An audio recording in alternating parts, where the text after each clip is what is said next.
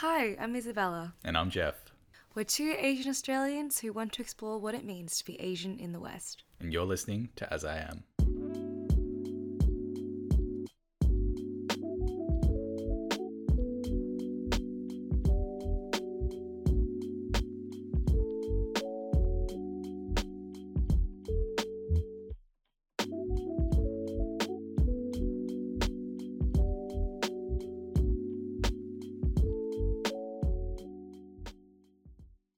So, if you're watching the video, you might notice that uh, it's only me. So, what we're actually going to trial, and we actually posted a poll about this a while back, is single host episodes. Um, and with Isabella enjoying Europe and living her absolutely best life over there, this felt like the perfect time to try it out. So, let us know what you think of the format. We'll definitely not take offense to it uh, if you don't enjoy it whatsoever. Uh, but yeah, this is going to be a first stab at a solo episode uh, featuring myself talking about Muay Thai. So, for those of you that don't know, Muay Thai is Thai kickboxing. Um, Muay in Thai is means boxing, and then uh, obviously the Thai part refers to the country where it was created. And I started training about November last year, right as we sort of well and truly exited lockdown here in Melbourne, Australia. And it's been a really big part of my life for the last close to 11 months now. And I wanted to share some of my experiences with the sport, why I picked it up, and I guess you could say the positives and negatives of, of my experience so far. So, overview of the sports, and I guess my uh, I don't know, you could talk about exercise journey, or relationship to my body since I was a kid. I was a very fat kid, like very, very fat. To give you an idea of how fat I was as a kid, I'm about 40 centimeters taller than when I was 10 years old, but I weigh the exact same. So you can imagine how round young Jeffrey was.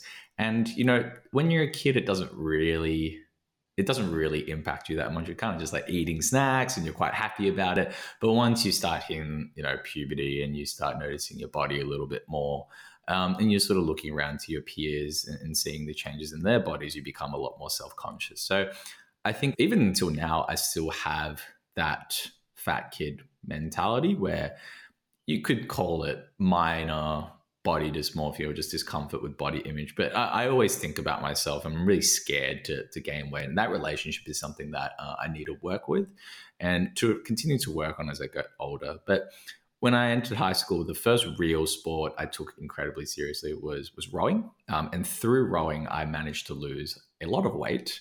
And after a while after that, I uh, injured my back and well, not necessarily injured my back. They told me I had scoliosis, and they were like, "Rowing's probably not the best thing for it." Uh, so I switched to another sport that would also put extreme stress on my body, which was powerlifting. And powerlifting, for those of you that don't know, is a sport comprising of your squat, bench, and deadlift. And I put on a lot of weight. Like my coach was like, "You got to get heavier." So I was drinking non-stop chocolate milk to gain weight. And obviously, that's just not an efficient way to, not a healthy way to gain weight, right? You're just putting on a bunch of fat and not that much muscle. But I managed to gain about oh, 10 kilos between the time I trained and uh, my competition weight. And I sort of did that sport for about two years or, or so, sort of at the end of high school, early uni. And at one point when I was 18, I was competitive. I actually ended up representing Australia when I was 18 years old and managed to take a bronze in the deadlift. And at the time, it was you know, I was relatively competitive, but as the sport sort of gained popularity over the last few years, you see some serious freaks in the sport. Lots of people, especially from the, I guess, the YouTube fitness community, transitioned over to powerlifting.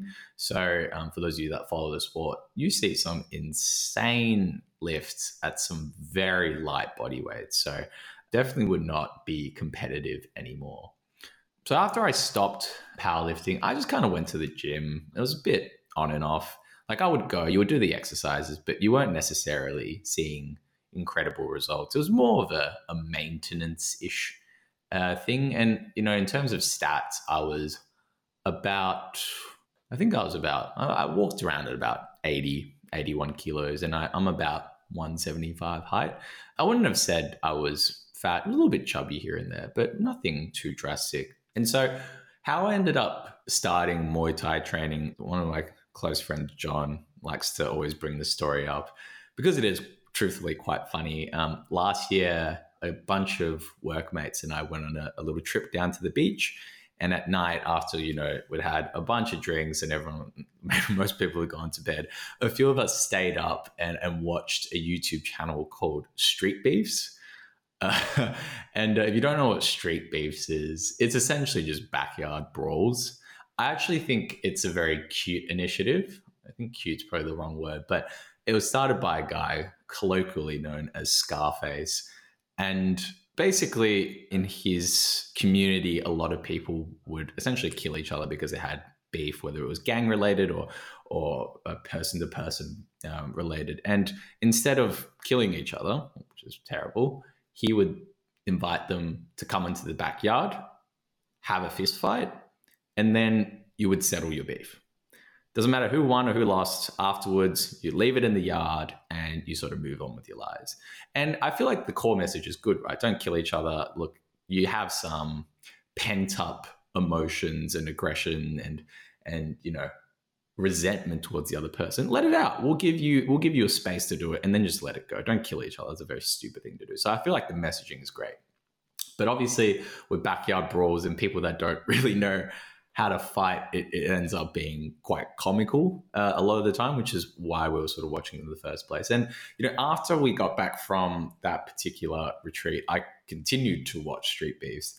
And as the algorithm blesses you, uh, I got recommended some UFC videos because that is a obviously a proper fighting promotion, not uh, a backyard brawl. And so as I started to watch it, one of the things that I got really drawn to was the type of training that they were doing. And, and during lockdown, I tried to stay as fit as possible. I would still exercise about four or five times a week, but you know, nothing super drastic. And I think I was getting a bit bored of doing the weights and the circuit workouts. And I, I wanted to challenge myself a little bit more. So when I saw just how hard these professional fighters were training, I just said, I, I want to do that. I really want to do that. And obviously UFC is a mixed martial arts um, sports promotion. How I settled on Muay Thai was two things. I think for me personally, I'm always more attracted to striking arts. And number two, I've mentioned this in the podcast a couple of times.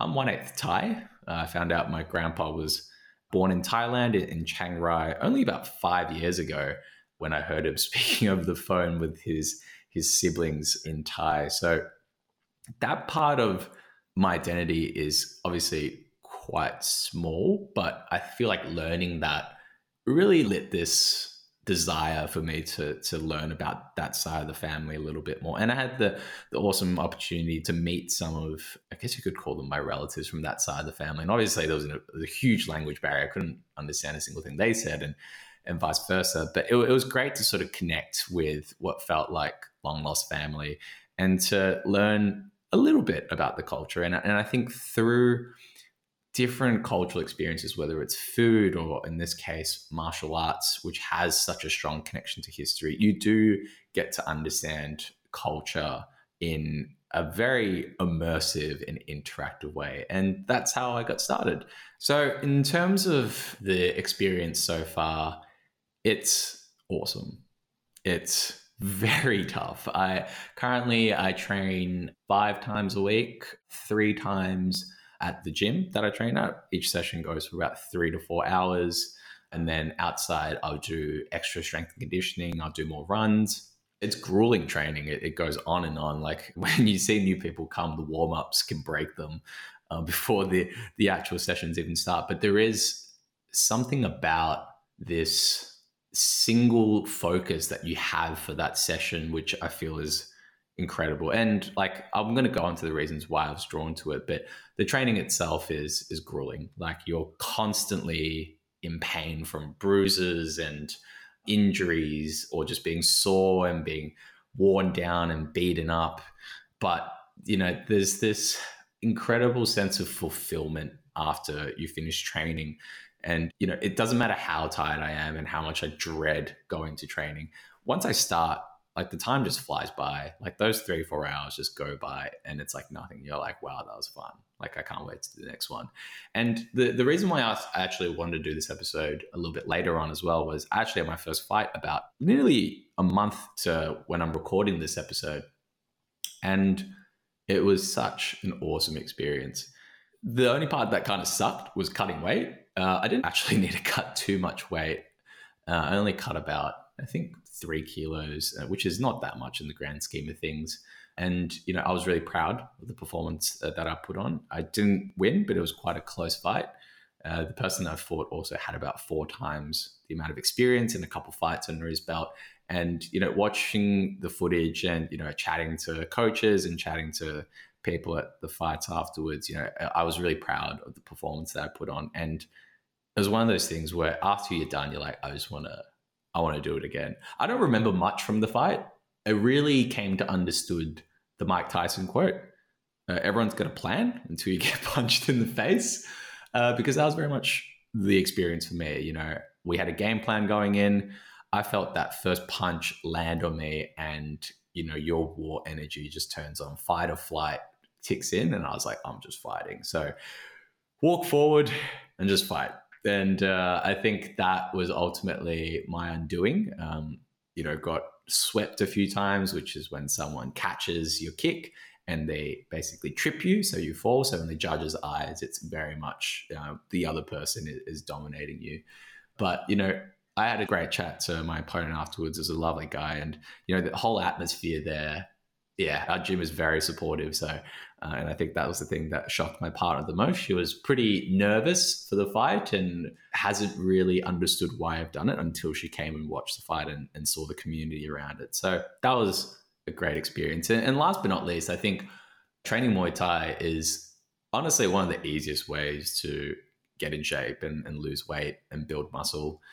I've lost about 10 kilos from when I started training. Most of that is literally just from the training itself, uh, not necessarily me doing insane diets or anything.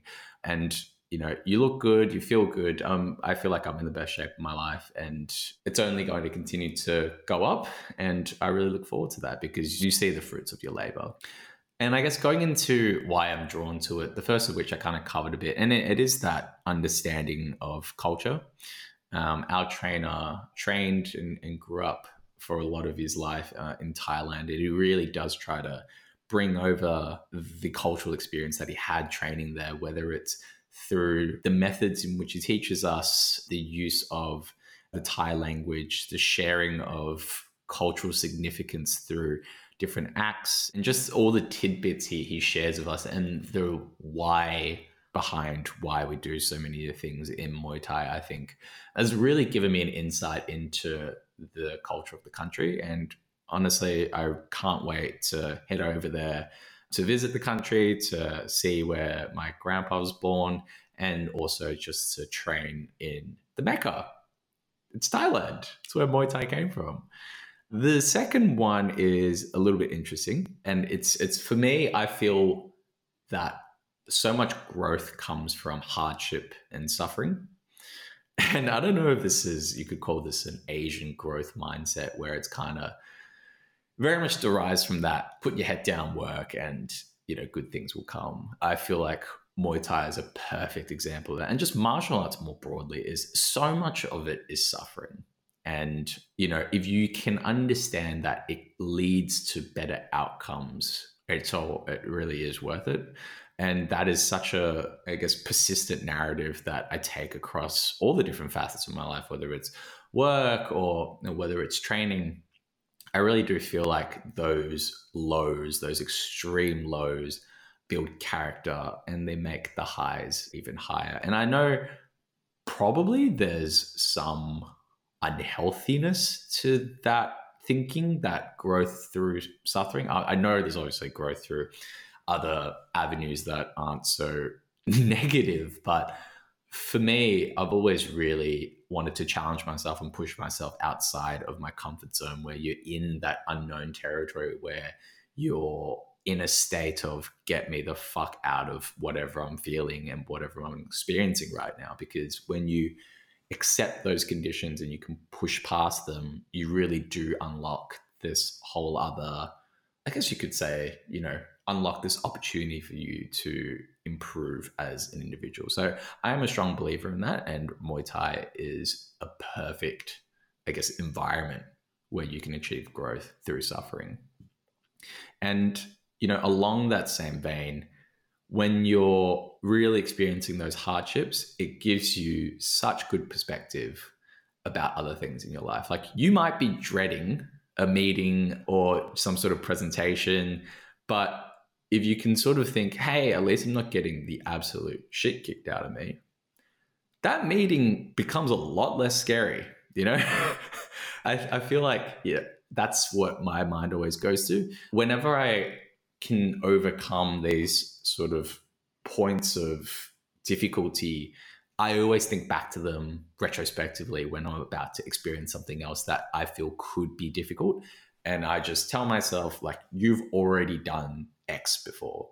Uh, you've done this presentation before. You've done this amount of work before. You've been hurt this much. Like, you're still here you're still alive, you're stronger because of that experience. And like, this is another thing that you will just conquer, you will do your best, and you're going to be completely fine. And I think the more of those tough experiences that you can accrue and reflect on, it just makes future endeavors even easier. And again, Muay Thai is a great thing for that.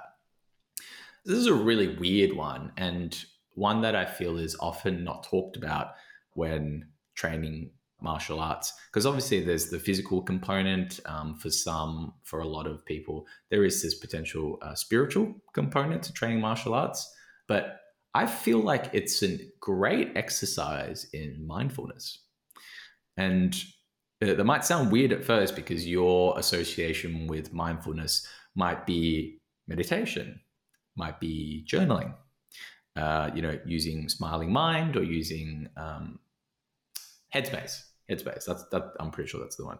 But like, think about what mindfulness actually is. Right. Mindfulness is just. I feel like one of the first mindfulness exercises you can do is just to be present. Is to sort of feel your body, feel where you sit or stand or your surroundings. What are you hearing? What are you smelling? It's to be present in the moment, right? That is that is to be mindful, at least to my knowledge. And fighting is you have to be you have to be present. You can't think about what deadlines you have due. You can't think about oh, should I have said this to this person? Because if you do, you're gonna get punched in the face. You're gonna get kicked, or you're going to get tripped or you're going to get hurt somehow because your mind can't wander. It has to be present. It has to be focused on the single task in front of you, which is to train hard, which is to not get hit, which is to execute something to the best of your ability, which is to conquer this round so you can survive. Like there's, there's no room for you to think about something else. And I feel like that sensation of being removed from everything else in your life and only being able to focus on one single thing is, you know, Muay Thai gives that to you in, I feel, a somewhat easier way than other mindfulness methodologies, at least for myself, because I've tried a, a lot of tools and sitting there and journaling, and it's not granted i haven't really invested enough time into it to understand the positive outcomes but it, it, doesn't feel like it's for me last but not least is community. I love the people that I train with. I love the gym that I train at. It's very intimate. Well, for anyone that's wondering, it's Dynamite Muay Thai. It's on Bourke Street uh, in the Melbourne CBD. And the community that we have is amazing. It's so supportive. We have a lot of fun. I think it's really important because when you're doing something that's quite serious and you know there's a lot of potential for injury, you do have to sort of have this sort of light-hearted approach to it. It's like you get hit, it's like just laugh it off, keep going. Like don't don't suddenly get angry about it. And it's the kind of environment where that is really supportive and really allows you to grow, not only from the diversity of, you know, styles of, of fighting, um, but just just the support network I think is amazing, and you know, a massive shout out to the trainers, Kru Dennis and, and Lily, who really do create this culture of, of fun, of working hard, and of respect, which I just absolutely love. So obviously with all positives there must be some negatives. And, and, the first one that is for me the, the biggest struggle is just the time commitment uh, as I said, training sessions go for three to four hours. That's always at night. So I finish work, I go train. By the time I get home, it's about 10, 10 30.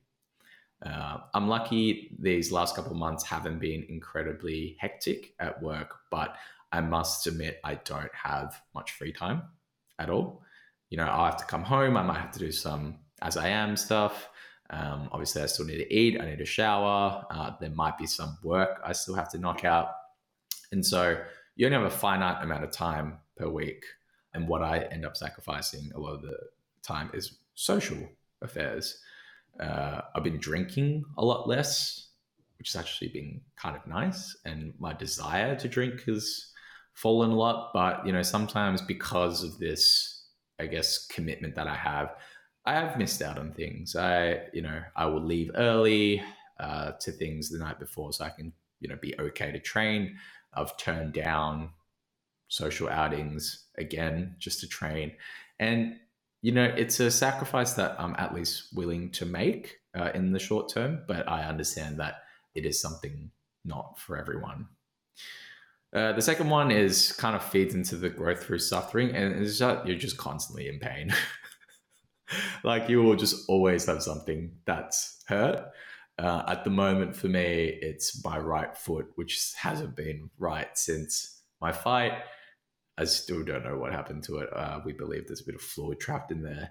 Your toes are always getting stubbed. At, in the beginning, your shins are destroyed, just covered in bruises. And you know, if that's something that really gets to you, martial arts might not be the right thing for you. But I always think about it this way: it's you know, it's like muscle soreness, but just a little bit different. Like you got to break something down for it to grow back stronger. So that's how I always view that part. But obviously, there can be some terrible, terrible injuries um, that come from fight sports. And the last one that sort of obviously the the first one was a bit more social. and the second one was very much physical. This last one weighs on me a lot mentally, which is the the worry that I place on my family, particularly my parents. Training fight sports means there's a high potential to get hurt, and you know, as I've if you listen to some of our early episodes, I've progressively wanted to have a more open relationship with my parents. Um, traditionally, it's always been, you know, tell them the good bits, let them see this good image of you. And I've tried to sort of share everything in my life a little bit more. And obviously, like you tell them you're doing a fight sport and you're fighting, and that all they see from watching fights is people getting knocked out, bloodied up noses, black eyes.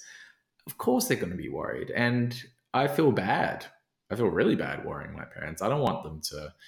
Um, I don't want them to have you know sleepless nights thinking that uh, I'm going to get permanently injured. I'm going to get CTE. I'm not going to be able to do my job down the line. So that does weigh in on me. And, you know, I wish it wasn't something that I considered all the time, you know, the approval of my parents. But it's tough. I'm sure many of you listening out there can relate to this. It's really tough to ignore that little voice in your head that says, you know, well, what would your parents think? Like you're worrying them and all that sort of stuff. And, you know, my, my parents have said, just be careful. Like we'd prefer that you didn't do it, but you know we'll, we'll, support you, which is which is a lovely gesture.